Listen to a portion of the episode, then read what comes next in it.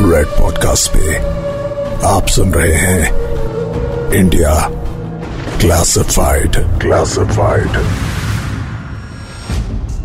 क्या आपको याद है कि आखिरी बार आपने कुछ खाया या पिया कब था? एक घंटे पहले? दो घंटे पहले? या तीन घंटे पहले?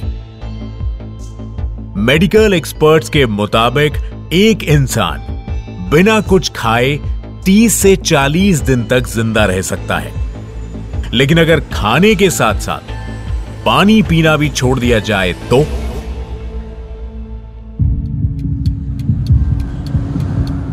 तो पहले छह घंटों में आपके शरीर की एनर्जी खत्म होने लगेगी और भूख और प्यास लगनी शुरू हो जाएगी। अगले 18 घंटों तक ये प्यास इतनी बढ़ चुकी होगी कि आपके होठ सूख कर सफ़ेद पड़ जाएँगे और चक्कर आने लगेंगे। अगर 36 घंटों तक कुछ भी खाया या पिया नहीं गया तो तबीयत इस हद तक बिगड़ सकती है कि आपको हॉस्पिटलाइज तक करवाना पड़ सकता है।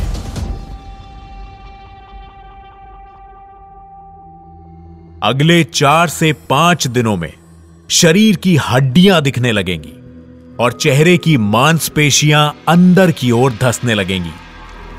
और ऐसा इसलिए होता है क्योंकि शरीर में कैलोरीज की कमी पूरी करने के लिए अब शरीर ने बॉडी के मसल फैट को डाइजेस्ट करना शुरू कर दिया है। अगले पाँच से सात दिन में शरीर खुद के लेयर बाय लेयर ऑर्गन्स को डाइजेस्ट करने लगेगा। और आठवें दिन तक शायद मौत हो जाएगी। लेकिन, अगर मैं आपको एक ऐसे इंसान के बारे में बताऊँ, जिसने पिछले 80 सालों से ना कुछ खाया है और ना ही कुछ पिया है तो इंडिया क्लासिफाइड के इस एपिसोड में सुनाने जा रहा हूँ आपको सुपर योगी ऑफ़ इंडिया के नाम से मशहूर बाबा प्रहलाद जानी के बारे में। नमस्कार, मैं हूँ पूरब, और आप सुन रहे हैं red F podcast network presents, India classified season two. ये शो बनाने के पीछे कई रिसर्चर्स, राइटर्स, साउंड आर्टिस्ट और वॉइस आर्टिस्ट की मेहनत है। हमें अपना फीडबैक दीजिए on Instagram at red podcast पर। मुझसे जुड़ने के लिए मेरे Instagram handle at the rate RJ Purab पर संपर्क करें। या फिर आप हमें मेल भी कर सकते हैं। आपका फीडबैक हमारी टीम के इस शो को बेहतर बनाने के लिए प्रेरित करता है।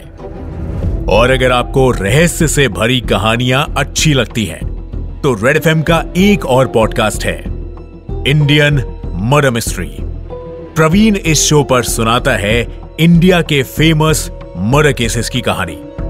वक्त मिले तो ज़रूर सुनिएगा। आइए करते हैं शुरुआत इस एपिसोड की।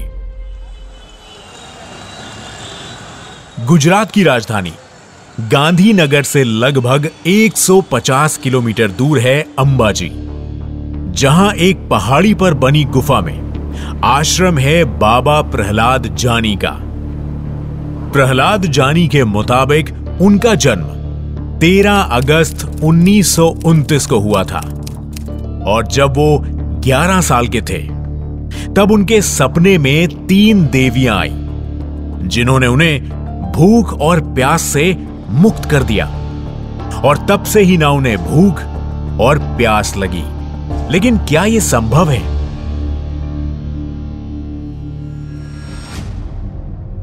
एनर्जी, यानी कि ऊर्जा। ना तो बनाई जा सकती है और ना ही नष्ट की जा सकती है। इसे बस एक जगह से दूसरी जगह ट्रांसफ़र किया जा सकता है। यह एक साइंटिफिक फैक्ट है। कुछ ऐसा ही हमारे शरीर के साथ भी होता है। हम खाने और पानी में पहले से मौजूद न्यूट्रिएंट्स को अपनी बॉडी में ट्रांसफ़र करते हैं, जिससे हमें चलने, बोलने या रोज़मर्रा के काम करने की ताकत मिलती है। लेकिन प्रहलाद जानी का कहना है कि ऊर्जा तो हर जगह मौजूद है। चाहे वो सूरज हो या पेड़ पौधे वो कहते हैं कि वो इन्हीं चीज़ों से ऊर्जा लेते हैं। इसीलिए पिछले 80 सालों से ना तो उन्होंने अन्न का एक दाना मुँह के अंदर डाला और ना ही पानी की एक भी बूंद हलक से नीचे उतारी।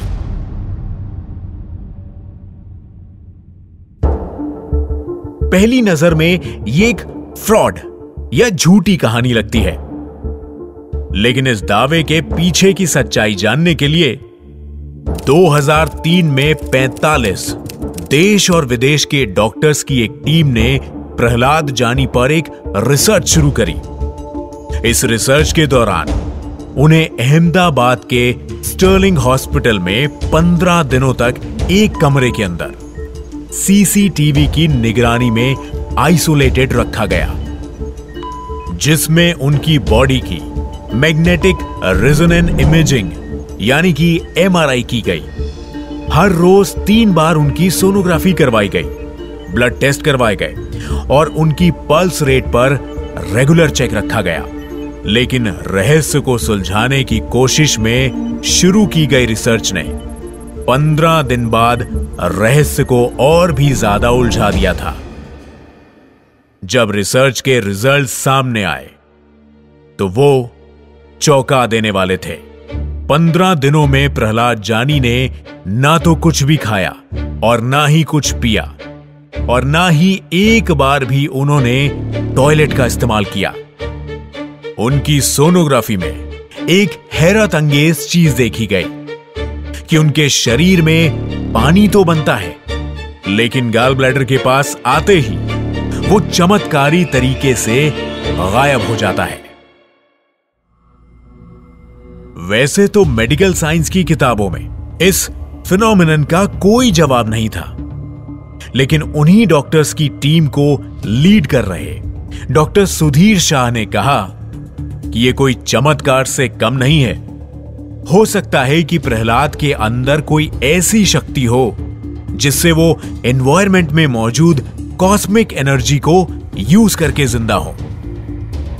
इस रिसर्च के बाहर आते ही मेडिकल साइंस की दुनिया में हलचल शुरू हो गई और अलग अलग देशों से इस पर प्रतिक्रियाएँ आने लगी। और यह माना जाने लगा कि अगर सच में ऐसा कोई डीएनए इस दुनिया में मौजूद है तो इससे जेनेटिक इंजीनियरिंग की मदद से निकाला जा सकता है।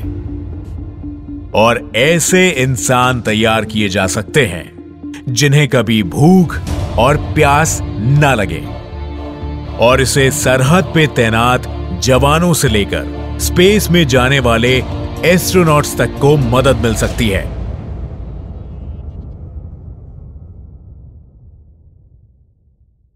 इसीलिए 2010 में प्रहलाद जानी का केस भारत सरकार ने खुद अपने हाथों में लिया और defence research and development organisation यानी डीआरडीओ को इस पर रिसर्च करने की ज़िम्मेदारी सौंपी गई। डीआरडीओ की टीम ने प्रहलाद जानी को 21 दिनों के लिए सीसीटीवी की निगरानी में आइसोलेट किया और इस दौरान दोबारा उन पर कई टेस्ट किए गए। लेकिन रिसर्च पूरी होने के बाद सरकार ने कभी भी इस रिसर्च का रिज़ल्ट पब्लिक नहीं किया। अब इस पर सबसे ज़्यादा लॉजिकल एक्सप्लेनेशन यही दिया जा सकता है कि प्रहलाद जानी के दावे डीआरडीओ की रिसर्च में भी सही साबित हुए। क्योंकि अगर ये गलत होते तो डीआरडीओ ज़रूर सामने आकर अपनी रिसर्च के बारे में बात करता।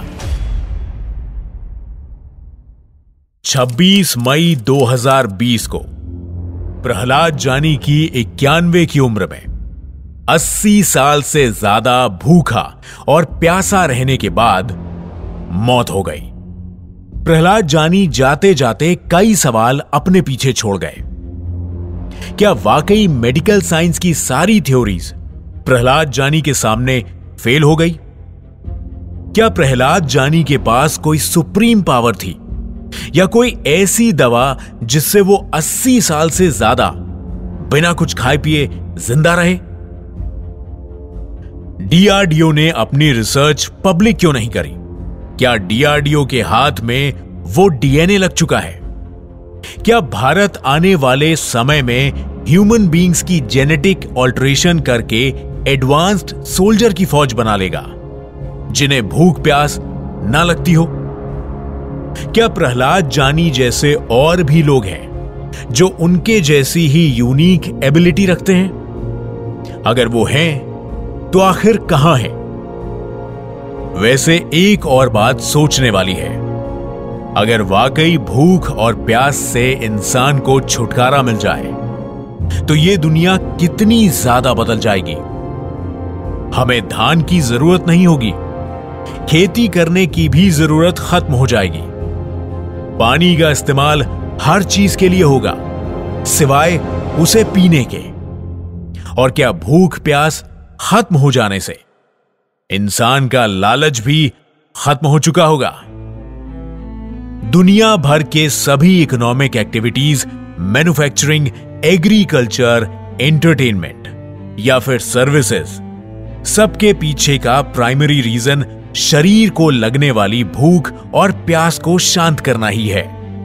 अगर भूख और प्यास ही ना हो तो ना कोई ऑफ़िस जाएगा और ना ही कोई काम करेगा।